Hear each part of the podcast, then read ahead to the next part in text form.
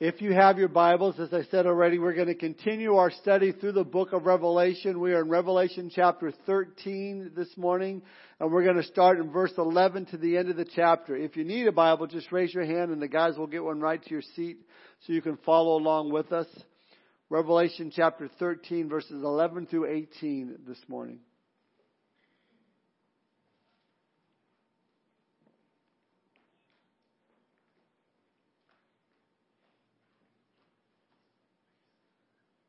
Good morning, online church. Forgot to say that already. Glad you're here.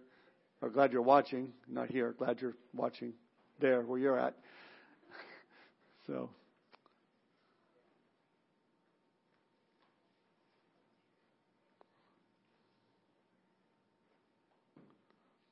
Revelation 13, starting in verse 11, we read uh, the Apostle John recording here. Then I saw another beast coming up out of the earth and he had two horns like a lamb and spoke like a dragon. And he exercises all the authority of the first beast in his presence and causes the earth and those who dwell in it to worship the first beast whose deadly wound was healed. He performs great signs so that even that he even makes fire come down from heaven on the earth in the sight of men. And he deceives those who dwell on the earth by those signs which he was granted to do in the sight of the beast, telling those who dwell on the earth to make an image to the beast who was wounded by the sword and lived. Verse 15, he was granted power to give breath to the image of the beast, that the image of the beast should both speak and cause as many as would not worship the image of the beast to be killed. He causes all, both small and great, rich and poor, free and slave, to receive a mark on their right hand or on their foreheads, and that no one may buy or sell except one who has the mark or the name of the beast or the number of his name. Here is wisdom. Let him who has understanding calculate the number of the beast, for it is the number of a man. His number is 666. The title of my message this morning is The Beastie Boys. Let's pray. Father, thank you for this time this morning, Lord. Thank you for your word as you've given to us.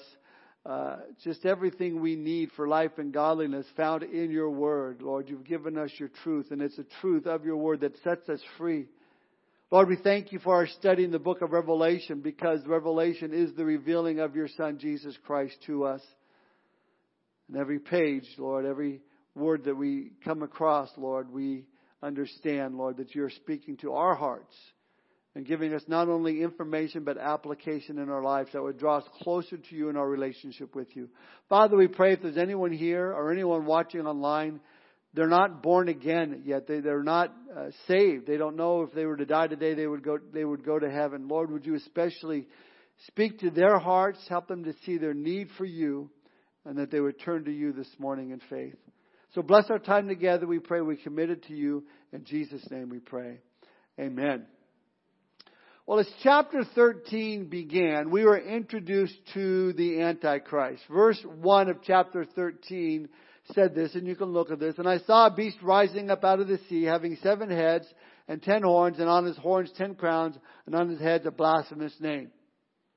As we come to the rest of the chapter, we see in verse 11, John sees a, another beast then in verse 15, we see the image of the beast. That's the title of my message, The Beastie Boys. Listen, the world is a jungle, and jungles are full of beasts, but be thankful that Jesus is the king of the jungle. Because at his time and in his choosing, he will hunt down these beastie boys and do away with them. Now, with that said, Revelation chapter 13, as we've seen, is pretty much the def- definitive chapter on the subject of the Antichrist or the beast as he is called, and the false prophet or the second beast and the image of the beast. These events in chapter 13 take place after the church has been safely tucked away in heaven via the rapture of the church we saw way back when we were studying uh, Revelation chapter 4. After that, seven years of great tribulation comes upon the earth. Last week we saw how the Antichrist would rise to power during this time and he will rule over a one world government that will be more powerful than all of the five greatest world empires in history. It'll be a revived Roman Empire. We also saw how the Antichrist was going to have the alignment of ten nations that will give him the muscle and the power like we've never seen before to pursue and accomplish his agenda. Final world kingdom, scholars agree, will be born out of the European Union, the revived Roman Empire. Now, with that said, what we're about to look at this morning in comparison to what's going on in our world today, I would say we are very, very close to the fulfillment of these things in chapter 13. As we look around in our world today, we see signs everywhere pointing to the soon return of Jesus Christ. Read a story about um, some Christians that were standing by the side of the road holding up a sign that read, The end is near, turn yourself around now before it's too late. They planned to hold up that sign uh, for every person that drove by to see. First driver uh, sped by and rolled down his windows and said, You stupid Christians, leave us alone. And then went a little bit further and there was this big splash. One of the Christians turned to the other and said, Do you think we should just put a sign out that says bridge out instead?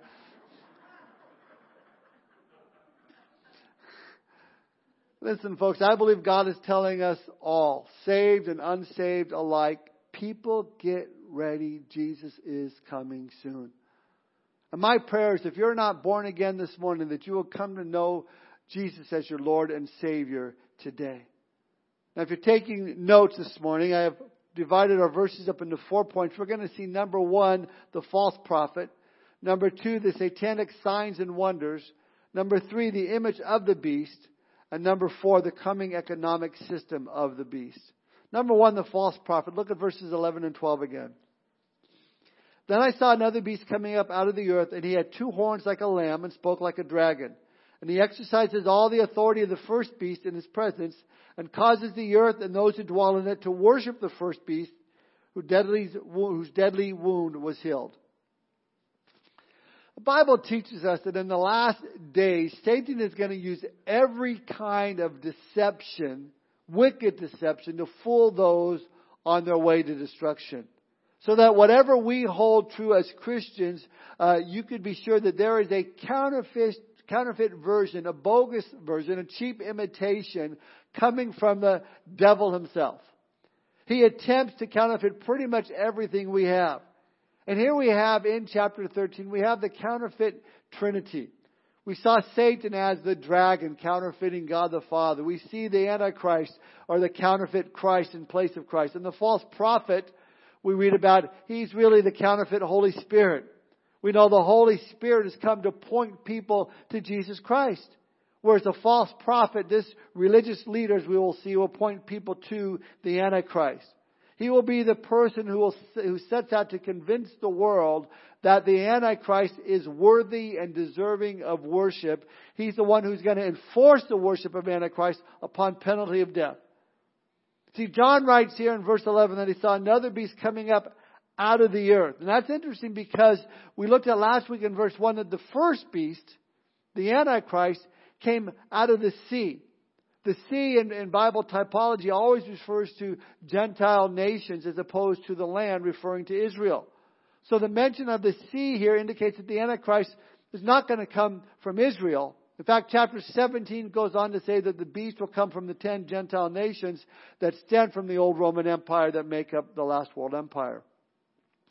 But we read here this false prophet is going to come from the earth. Now, quite possibly Uh, a reference to Israel, but more than likely another reference to the abyss or what lies beneath the earth. The, the false prophet, wherever he comes from, though, he's going to be sent forth and controlled by a powerful demon from below.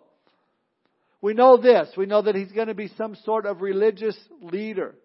We know this because of his description in verse 11. He had two horns like a lamb and spoke like a dragon. It's really as a, a mixed metaphor. You know, we know what mixed metaphors are. You know, it's something the same but different. You know, it's like you're up a tree without a paddle. It, it, you know, it's the same but different. Well, this false prophet here, he's going to come on the scene as a lamb, meek and, and gentle, with two horns symbolizing strength and power. He'll have the appearance of meekness and gentleness, but speak as a powerful dragon. In other words, his meekness is only an outward appearance that covers up his inward corruptness. He's going to be speaking with the authority of Satan, what Satan wants him to say. Now we also know that Jesus is referred to as the Lamb of God who takes away the sin of the world. Well, this false prophet is going to come on the scene, seen as a lamb, very religious, but he will have one goal and one goal alone to deceive people and point them to the Antichrist as coming world leader. See, whereas the Antichrist is going to be the, the political leader forming a one world government, a one world monetary system, the false prophet is going to be a religious leader that will bring the world religions together, forming a one world religion all under the authority of the Antichrist.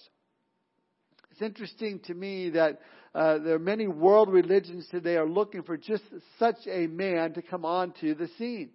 A religious figure that will bring enlightenment to the world. And again, verse 11 says the false prophet is going to come up out of the earth. And that's interesting because in Islam, they believe that their final religious leader that's going to arrive, the 12th uh, Imam, or Mahdi as he's called, many Muslims are expecting him to come up out of a well out of Iran. Interesting. A well, you know, is a hole in the earth. Therefore, the beast would be coming up from the earth. I find that interesting. Could you imagine how the Muslim world would react seeing something like that? They would cling to every word he had to say. He could stand up and proclaim to the Muslim world that they misunderstood the prophecies of his coming and instead he would point the people to the European Antichrist, the beast from the sea for them to worship. How about classic Buddhism? It also speaks of the expectancy of the fifth uh, Maitreya, who will be the successor to the present Buddha and will appear on earth in the future and achieve complete enlightenment. He too could stand up and proclaim the Buddhist world that they misunderstood the prophecies of his coming and instead he'll point people to the European Antichrist, the beast from the sea for them to worship. Hindus today, they're waiting for the arrival of the tenth avatar who's interesting enough, they believe will come riding in on a white horse and carrying a sword. well, that was loud. Excuse me. Wow. That woke us all up. Man. Krishna avatar, and numerous other cults and groupings hold beliefs which are significant to the concept of this coming world religious leader. Now, naturally, such a religious leader will have to be very highly ecumenical if he's going to satisfy all the requirements of all the different sects and religions who are waiting for his coming.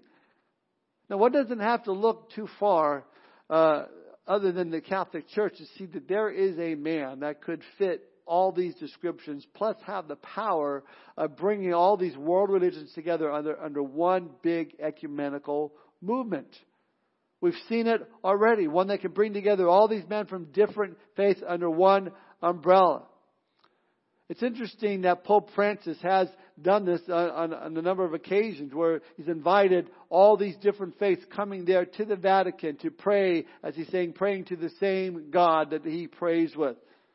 He's gained, he has, he has made some very strong moves to gain popularity with our culture today, going so far as to say that atheists don't need to believe in God in order to gain God's favor. To endorsing same-sex unions, he seems to be the most liberal of all the popes telling the people what they want to hear. Exactly what the Bible warns about will be happening in the last days. People will be looking for teachers who will tell them what they want to hear. 2 Timothy 4, 3 and 4 tells us, For the time will come when they will not endure sound doctrine, but according to their own desires, because they have itching ears, they will heap up for themselves teachers, and they will turn their ears away from the truth and be turned aside to fables. That's how this false prophet is going to come on the scene. So this false prophet, whoever he may be, he will emerge as the leader of a false religious system of which we'll read about more in chapter 17. But this is the reason why Jesus warned back in Matthew 7:15, beware of false prophets who come to you in sheep's clothing, but inwardly they are ravenous wolves. See that the second beast is the epitome of all false prophets combined. He's, he's like the John the Baptist of, of, of false prophets, you know, of, of the first beast. In fact, Jesus said in Matthew 5, 24, 23, if anyone says to you, look, here is the Christ, or there, do not believe it. He said in 20, Matthew 24, 26, therefore if they say to you, look, he's in the desert, do not go out, or look, he's in the inner rooms, do not believe it. It's likely he will be one of them. Look at verse 12. It says he will exercise the authority of the first beast in his presence and causes the earth and those who dwell in it to worship the first beast whose deadly wound was healed. Now again, if you missed last time, uh, with us, last time together we looked at how the Antichrist will have this uh, apparent uh, assassination on his life. He will appear to have died and then rise from the dead as God grants Satan the ability not to create life, but to resuscitate the Antichrist and bring him back from physical death. We saw how Zechariah chapter 11 verse 17 describes this and how the Antichrist's right eye will be totally blinded and his arm shall completely wither. I guess you can make that, you know, say that the false prophet makes it the Antichrist's right hand man now because of all of that. But in any case, uh, after the assassination attempt, this false prophet is going to come on the scene and promote the Antichrist as one to be worshipped. You know, Jesus said many things that are recorded in His Word for those that will end up going through the Great Tribulation period. He knew that there would be those that would not receive Christ before the rapture of the church or until after the rapture of the church. And so He gave them warnings, something they could look to after the rapture took place. Matthew 24, 24. For false Christs and false prophets will rise and show great signs and wonders to deceive, if possible, even the elect. If it were possible, even the very elect would be deceived, but that's not possible because the elect have been t- safely tucked away in heaven at this point. But this brings us to our second point in verse 13 and 14, that is the satanic signs and wonders. Look at verse 13 and 14. Now, this is speaking of the the the uh, the, uh, the false prophet. He says he performs great signs so that even that he even makes fire come down from heaven on earth in sight of men, and he deceives those who dwell on the earth by those signs which he was granted to do in the sight of the beast, telling those who dwell on the earth to make an image to the beast who was wounded by the sword and lived. This word performs here is an tense that indicates repeated activity. He does sign after sign after sign. The signs are designed to persuade mankind to follow after the Antichrist. And one of the signs we read about, we read about is that the false prophet will even make fire come down from heaven on the earth inside of men. This could be fire from heaven similar to that of the two witnesses we read about earlier who made many believe are Moses and Elijah. We looked at how one of their defenses during the tribulation will be if anyone tries to stop them, fire comes out of their mouths and destroys, destroys them. Well, this false prophet is going to seek to sway men's hearts into believing he has the same power. Again, let me tell you, Satan is a talented deceiver. He's able to, to deceive like no one else. I think of the plagues that came upon Egypt and the magicians of Pharaoh's court, how they duplicated them, which was a pretty dumb idea when you think about it because they would just get double trouble. Oh, God brings lice? Watch, we can bring lice too. what good is that? That's not very smart. now, it did reach to a point where it separated the men from the boys and they eventually could not do what only God could do. Because God is omnipotent. God is all powerful. Satan is not. But he is, Satan is a, a uh, experienced imitator. And he tries to imitate just about everything that God does. And the closer we get to the last days, the more religious deception we are going to see. And sadly, sadly, it's manifest, manifested in churches that base their whole ministry upon emotional experiences. You'll hear of church slogans that say, well, come experience God at our church. One church I heard of apparently has frequent appearances of glory clouds, supposed angel feathers or gold dust floating in the air from the air ducts. And people are buying into it. And sadly, today in many churches, they've been set up to be deceived into thinking that, that experience alone is the authority. That these so-called signs and wonders are, are taking place, so it must be from God. Listen, subjective experience isn't the authority. The authority is the Bible. The authority is the Word of God. I would rather have a church with the slogan, come learn who God is through the study of His Word and give your heart and life to Him completely and then you'll experience God every moment of your life.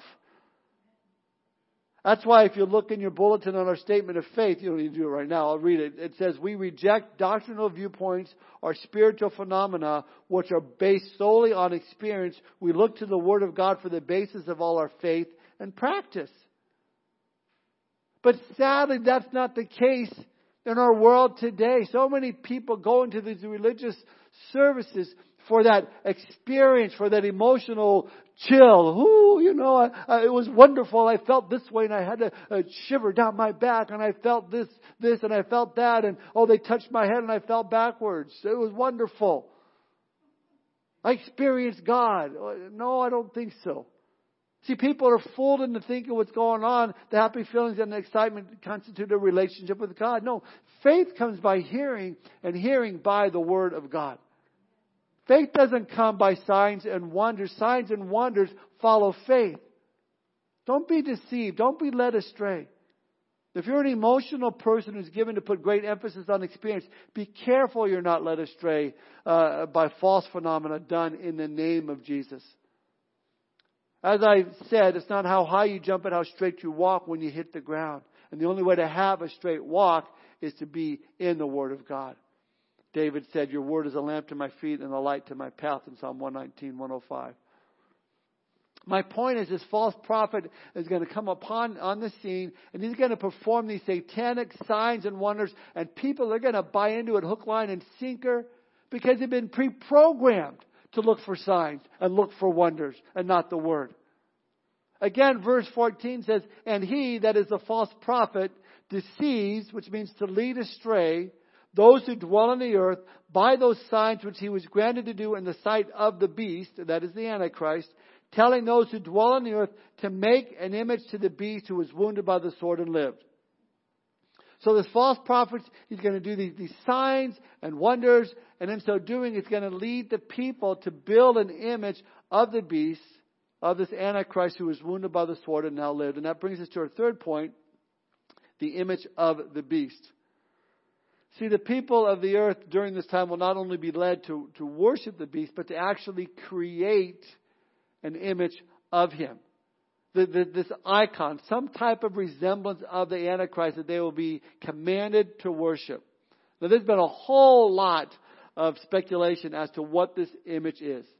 Many have thought it could be a, a statue or a carving or a mannequin or a wax mold of some sort. But it really hasn't been until this last century that all that has changed.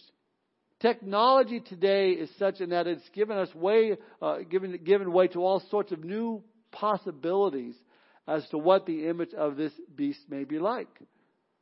For those of you Star Trek fans like myself, it could be similar to Commander Data, Data, Commander Data. Maybe you're a Marvel fan, something like Vision from the Avengers. I recently saw an episode of, of Picard, uh, uh, the series, and, and uh, where Captain Picard he dies, and his consciousness is then transferred over into an artificial body to look just like him, and he comes to life, and and and he's, he's living again in this artificial body. That's interesting to me because the movies have already come up with this idea. And the point being is there, there could be this artificial body of the Antichrist that, that has the ability to speak and to move and to function like a real person. I'm not saying that's what it is, but the technology is here for that. In fact, according to the Weizmann Institute of Science in Israel, back in 2009, technology was developed to create a sophisticated biomolecular computer using nanotechnology, enabling this biomolecular computer to think logically. What that means is for the last 10 years, 12 years, uh, 9, 11 years, 12 years, they've had the ability to create artificial intelligence that could think logically and literally be shaped in human form as an image of the beast. No longer speculation about a carving or mannequin or a wax mold. It could literally be the exact image of the Antichrist. Look at verse 15 this false prophet, this religious leader, verse 15, he was granted power to give breath to the image of the beast, that the image of the beast should both speak and cause as many as would not worship the image of the beast to be killed. Whatever this image is, the false prophet is able to give breath to it and give it the appearance of life. Not real life. Satan does not have the power to create life. All he can do is enable the false prophet to give the deception that this image has life. Some have uh, speculated that the false prophet could cause an evil spirit to inhabit the image because the word for breath there could also be translated spirit. In other words, that, that, that it's possible that an evil spirit can, can, can, control, can control this image where the image is not actually alive, but the evil spirit makes it have the appearance of being alive. In any case, whatever it is, verse 15 says that as many as would not worship the image of the beast, they would be killed. So there has to be some sort of electronic digital image that will be broadcasted in every home and place of business or worship through, through television, through computers, through handheld PC devices, cell phones, small chips under your skin, or perhaps it could be the, the 5G technology to trace and detect whether or not you're worshiping the beast. Folks, the technology is here already. Now it's just a matter of time uh, before we see how it's going to be used by the false prophet, by the Antichrist. This brings us to our fourth and final point the coming economic system of the beast. Look at verses 16 and 17. He causes all, both small and great, rich and poor, free and slave, to receive a mark on their right hand or on their foreheads, and that no one may buy or sell except one who has the mark or the name of the beast or the number of his name. Verse 16, he causes all. All in, the, in that case means all classes of people. They're described in, in contrasting pairs, small and great. Uh, they'll, they'll, still exist during this time, but, but, but great will not exempt you from being small, exclude you, exclude you from receiving the mark. Neither will rich and poor, free and slave. You all have to receive the mark, no matter where you are in, in the social ladder. Apparently, spreading the wealth will never really work. I mean, the, the concept here is that wealth will be useless unless you are participating in the beast system. No one will be exempt, John says, from being required to receive the mark. Now, understand that the mark is not going to be forced on people. They're not going to hold a person down and force them to take the mark. It'll be a, a choice as they pledge their allegiance, as they pledge their worship to the Antichrist. In other words, people are going to want to openly take this mark. But it's still a choice. Now, without it, we would either not be able to conduct any personal business whatsoever without swearing allegiance to the Antichrist. There'll be no access to public health services, no access to travel, no Walmart purchases, no gasoline, no fast food. It'll be worse because the homeless will not be able to beg. No one can give you money because it's going to be a cashless system. Sure, you can have goods or provide services free, but you'll be risking punishment if you do. And think about this. If someone has taken the mark, why would they want to help someone who hasn't?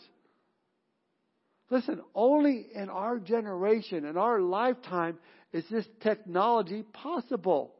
Today we have true global commerce. Through the internet, other means, you, you, you can buy or sell and conduct all kinds of business in real time over the entire world. The technology has existed now for several years to put your personal, financial, health information all on a microchip that can be inserted uh, on, a, on a chip underneath your skin. No one knows how the mark will be imprinted on the hand or the forehead. And I'm not saying everything I suggest you will necessarily become the mark of the beast. But again, the technology is certainly here. Now we know that in past some have thought that barcodes were the mark of the beast. I'm old enough to remember when they first put barcodes on items. Uh, it was on a Wrigley pack of gum. I was working at a grocery store at the time, and people were refusing to buy the gum because it had the mark of the beast on the Wrigley's gum. Didn't know much about it, but I knew that wasn't the case. Debit cards, remember when those came out? It was the mark of the beast, social security numbers. While those were not the mark of the beast, the technologies behind them are certainly precursors to later technologies that would be even more powerful in the hands of the Antichrist. I think by now, it's been around a long time, we've all heard of the Verichip. It's been out quite a while. It's that injectable identification chip that can be inserted under the skin of a human being to provide biometric verification. It's uh, uh, manufactured by Applied Digital Solutions, about the size of a grain of rice.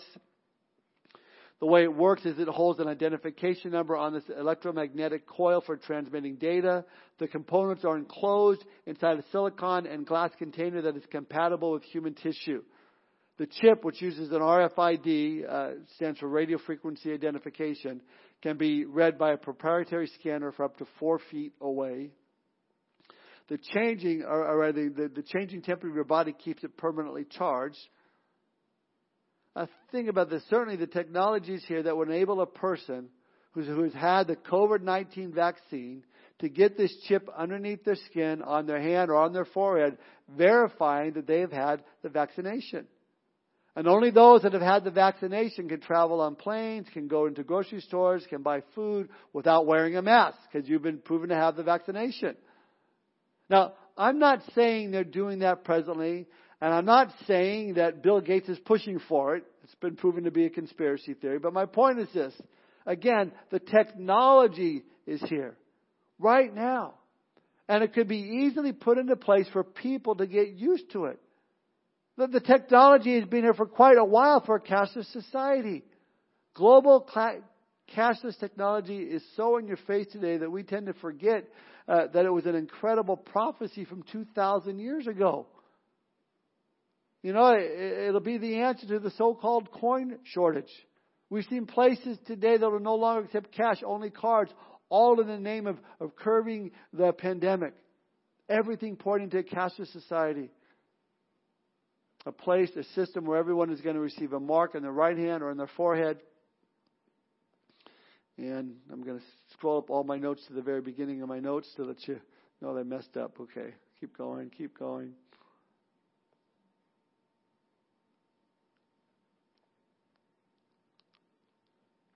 Talking about the mark. Okay. Bill Gates. Okay. Everything is pointing towards a cashless society. You know, where, where, you know, you just need a mark on your right hand, your forehead. You won't be able to buy or sell without that mark. You know, such a thought, you know, seemed ludicrous, what, 70 years ago, 50 years ago. But again, Modern technology is not only possible, but we're heading towards it with full speed. I mean, for several good reasons. I mean, think about this. The banking industry, they would love a cashless society. Listen, every check costs them between 35 to 60 cents to process, but an electronic transaction, that costs nothing. That's why banks have a real interest in seeing us move slowly to an electronic funds transfer system. Small businesses, they lose millions every year over employees who steal from the till. The IRS, they want a cashless society because the government loses an estimated $1 trillion a year in taxes from those who are paid under the table. Eliminate cash, and that wouldn't be possible anymore. Law enforcement agencies, they're pushing for this. Why? Eliminate cash, and you eliminate bank robberies. You eliminate store holdups. But more importantly, you would send a death blow to the drug dealers who rely on cash to deal for drugs. So there are a lot of good reasons to go to a cashless society. And the recent biocomputer chip technology has made this very, very possible. So it's clear to see that the world, like never before, is being set up for all these prophecies to be fulfilled. No other time in history have we seen all these things coming together at once. Let me now clarify a few things before we move on. First and foremost, I don't plan on being here when this takes place. The closer these things become to reality, the closer I believe we're going to be raptured out of here, out of the, out of the, the church is going to be raptured out of here. We'll look at more of that when we close. Secondly, the Verichip or something like it may or may not be the technology that is used during the Great Tribulation. It certainly fits the scenario, but it could be something altogether different. So if you choose today to get a chip inserted under your skin, that says you've been vaccinated, that doesn't mean you've taken the mark of the beast yet. Thirdly, the mark is something uh, beyond technology. As I shared already, it, it involves swearing uh, allegiance to and worshiping of the Antichrist the technology may be used by him, but a person must make a conscious decision to stay in the system by worshiping the Antichrist. So again, you, you can't say, oh no, I accidentally took the mark of the beast. No, it'll be during the tribulation period. You won't be here if you're a Christian. It'll be voluntary, and it will be pledging your allegiance to this Antichrist, this man of sin. Listen, it could be as simple as a tattoo on the forehead or on your right hand. Well, whatever it is, if you choose not to take the mark, then you will be put to death. Finally, look at verse 18. Here is wisdom. Let him who has understanding calculate the number of the beast, for it is the number of a man. His number is 666. What does it mean to, to calculate it? Well, the Greek word rendered calculate in English means to count with pebbles, to compute, calculate, reckon. It's to total it up. The, the one who has understanding is to calculate it. With that, I ran, ran across uh, a, a funny illustration. If 666 is the mark of the beast, then 1-666 is the beast area code, and 00666 is the zip code, and 666 is the social security number, and 1-800-666-0666 is his toll-free hotline, and Route 66 is his highway of the beast, and 667 is the street address to the beast next door neighbor. You know, I think if we gave an award for one Bible verse that has drawn more speculation than any other, it would be this one. Everyone from Nero to Hitler to Kennedy to Kissinger to Gorbachev to Clinton to Tony Blair to Obama to Mickey Mouse has somehow been associated with the number 666. Six. I ran across this comment from one lady who said, I don't know about in history, but I personally know who the Antichrist is. It's my mother-in-law. Seriously, she is. She has stated himself in the form of psychotic, delusional, controlling woman with no capacity to love. I hope you never cross paths with her. No, your mother-in-law is not the Antichrist. You know, you hear people say, well, it's Bill Gates. He's the Antichrist because the numbers for the World Wide Web, WWW, is 666. Recently, I, I heard people say Jared Kushner, President Trump's son-in-law, was the Antichrist because he owned the building in New York with the address 666 Fifth Avenue. Maybe that's why he sold it two years ago. I don't know. With all those theories, let me introduce you a different idea. Throughout the Bible, six is the number of man. It's one less than seven. Seven is the number of God's perfection, and man at his best always falls, falls short of God's ideal. Yet, next to Jesus, the one man in the Bible who may have come closest was a man named King Solomon. Remember in Luke chapter 12 verse 27, Jesus said of the lilies, even Solomon in all his glory was not arrayed like one of these. In Luke 11:31, Jesus applauded the wisdom of Solomon.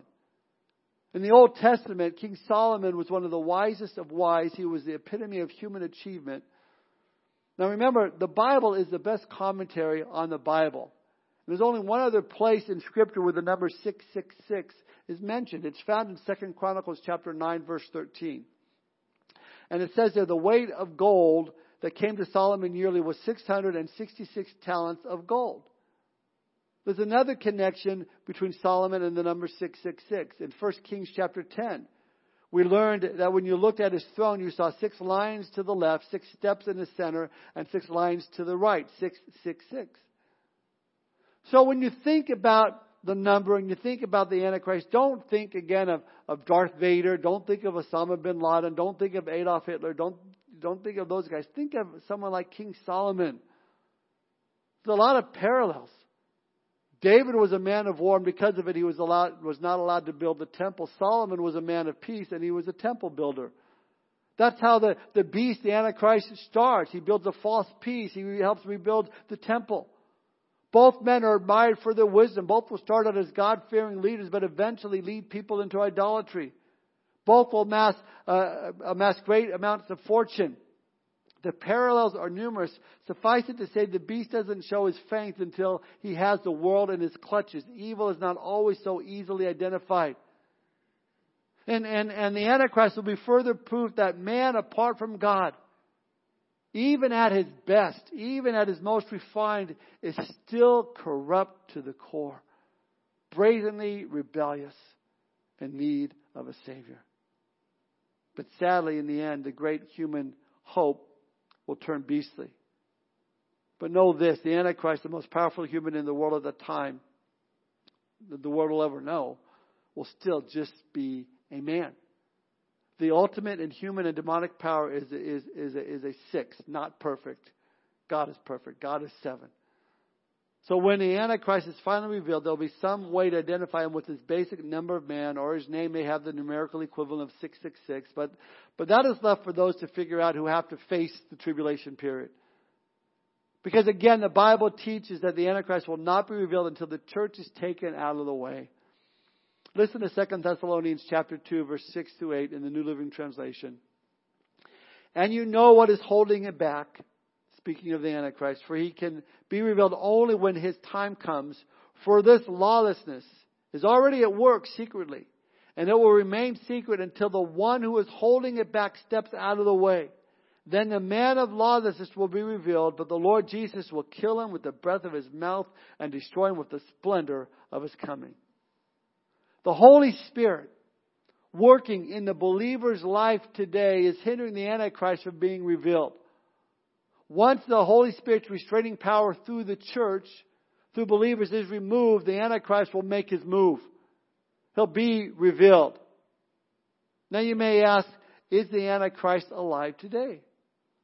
Well, we don't know for sure. Personally, I, I, I lean towards the fact that he is. I look at the way, the way things are in this world. I don't see how he can't be. But I also think that we shouldn't be concerned about trying to figure out who the Antichrist is. Nowhere in Scripture we're told to be looking for the Antichrist. We're rather told to be looking for Jesus Christ. Jesus said, when you see, see these things begin to happen, look up and lift up your heads because your redemption draws near. See, as we close, and as chapter 13 closes, it closes with the evil beastie boys on top of the world. But remember, Jesus is the King of beasts. And if you remove chapters 11 through 14 from Revelation, you know, it would be like watching a football game without knowing who's who on the, the roster on it. You'd enjoy the action, but you couldn't identify the players. These chapters here, there really is, is, is a roster uh, uh, uh, of end times. The rebel forces include a dragon and a beast and is accomplished as the false prophet. God's troops. You know, you got 144,000 Jewish evangelists, two Jerusalem witnesses, three angelic messengers, one like the Son of Man who's carrying a sharp sickle, and the armies of heaven. Chapter 13 focuses on the bad guys, the Beastie Boys, and like any good roster, it lists his jersey number, 666. But chapter 14, and I can't wait to get to chapter 14, we get to God's team. And it's only fitting that the first person listed in our best and our best player, our captain, our coach, our manager, our team owner, our everything roll into one begins in verse 1 of chapter 14. Then I looked and behold a lamb standing on Mount Zion. I love that. That's where you need to hear a hearty amen. You see, because right here now John sees Jesus. After all, the book of Revelation is what? It's a revelation of Jesus. This book is about Jesus. Jesus is no longer the humble Galilean preacher who walked down dusty trails in the first century of Israel. He's now the King of Kings. He is the Lord of Lords. He's glorified. He's exalted. And totally uh, all creation is under His feet. And He is in complete control. And we'll look at this next week in chapter 14. Powerful picture. It needs to shape how we think of Jesus today. One day soon, the Lamb will stand where He once was slaughtered. He'll be glorified when he was crucified. He'll be worshiped where he was hated. He'll rule from a throne where he hung on a tree. Where Jesus showed mercy, he'll bring about justice. I want to close with this. The signs are here that Jesus could come back at any moment for his church. There's nothing biblically or, or, or scripturally or prophetically in the way of that happening. There's nothing that still has to happen before the rapture of the church. In fact, before we, we sing our last closing song, the Lord could take us home in the rapture. For those of you that know me, it could be right now, as I said over and over again. Right now. Now. It's been a while since I've tried it, but I thought I'd try it again. Now. One of these days, poof, we're going to be out of here. Wouldn't that be great? Yeah, man, I just am preaching and I'm going to, we could go at any moment. Oh, man, what a powerful sermon that would be. But we need to be living with that expectation that at any moment we can be in the presence of our Savior. Prayerfully right before any of us have to go back to work or back to school or prayerfully before January 20th, Inauguration Day.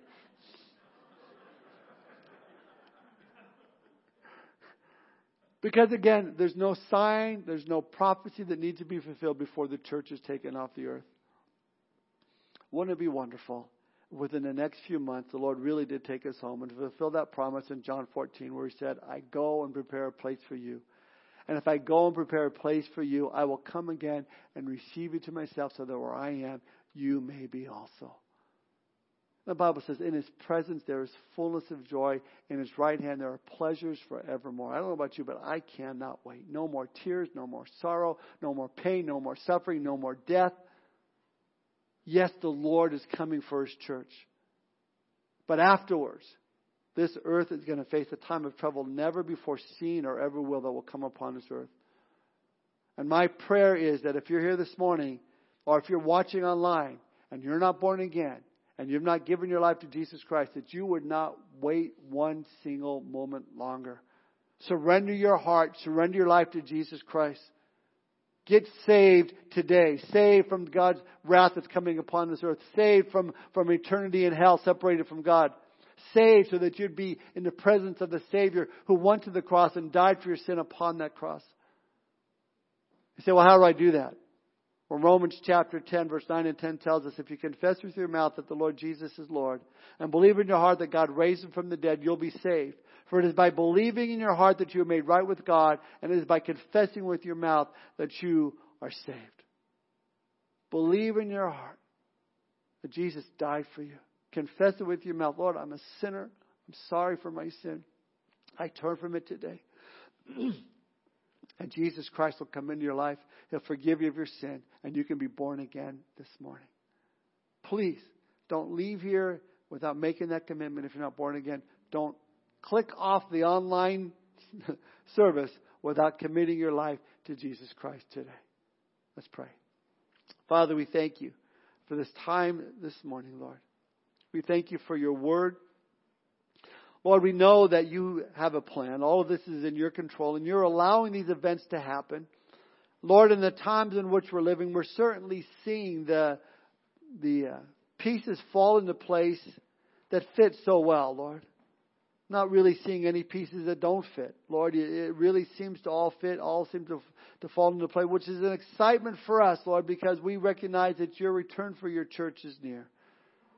So, Lord, help us to live with that anticipation. Help us to, to occupy uh, with doing the things that, that bring you glory and honor in our lives, Lord. Help us not to get caught up in the cares of this world and the concerns of, of this life, but Lord, help us to keep focused on serving you, knowing you, bringing honor to you, and living for you. And finally, Lord, if there's anyone who's listening, anyone who's here that has not surrendered their heart and life to you, they're not born again. Lord, would you especially touch their heart today? That they would call out to you, cry out to you, Lord, I'm sorry for my sin. I turn from it today. I give my life to you. Forgive me, cleanse me. I surrender. Lord, I pray if there's anyone listening, anyone watching, Lord, that they would make that commitment today, that they wouldn't wait any longer. Thank you, Lord, for this time together. Thank you for the hope that we have as believers, the hope of heaven. Thank you, Lord, for, for the forgiveness of our sin. In Jesus' name we pray. Amen. If you prayed that prayer,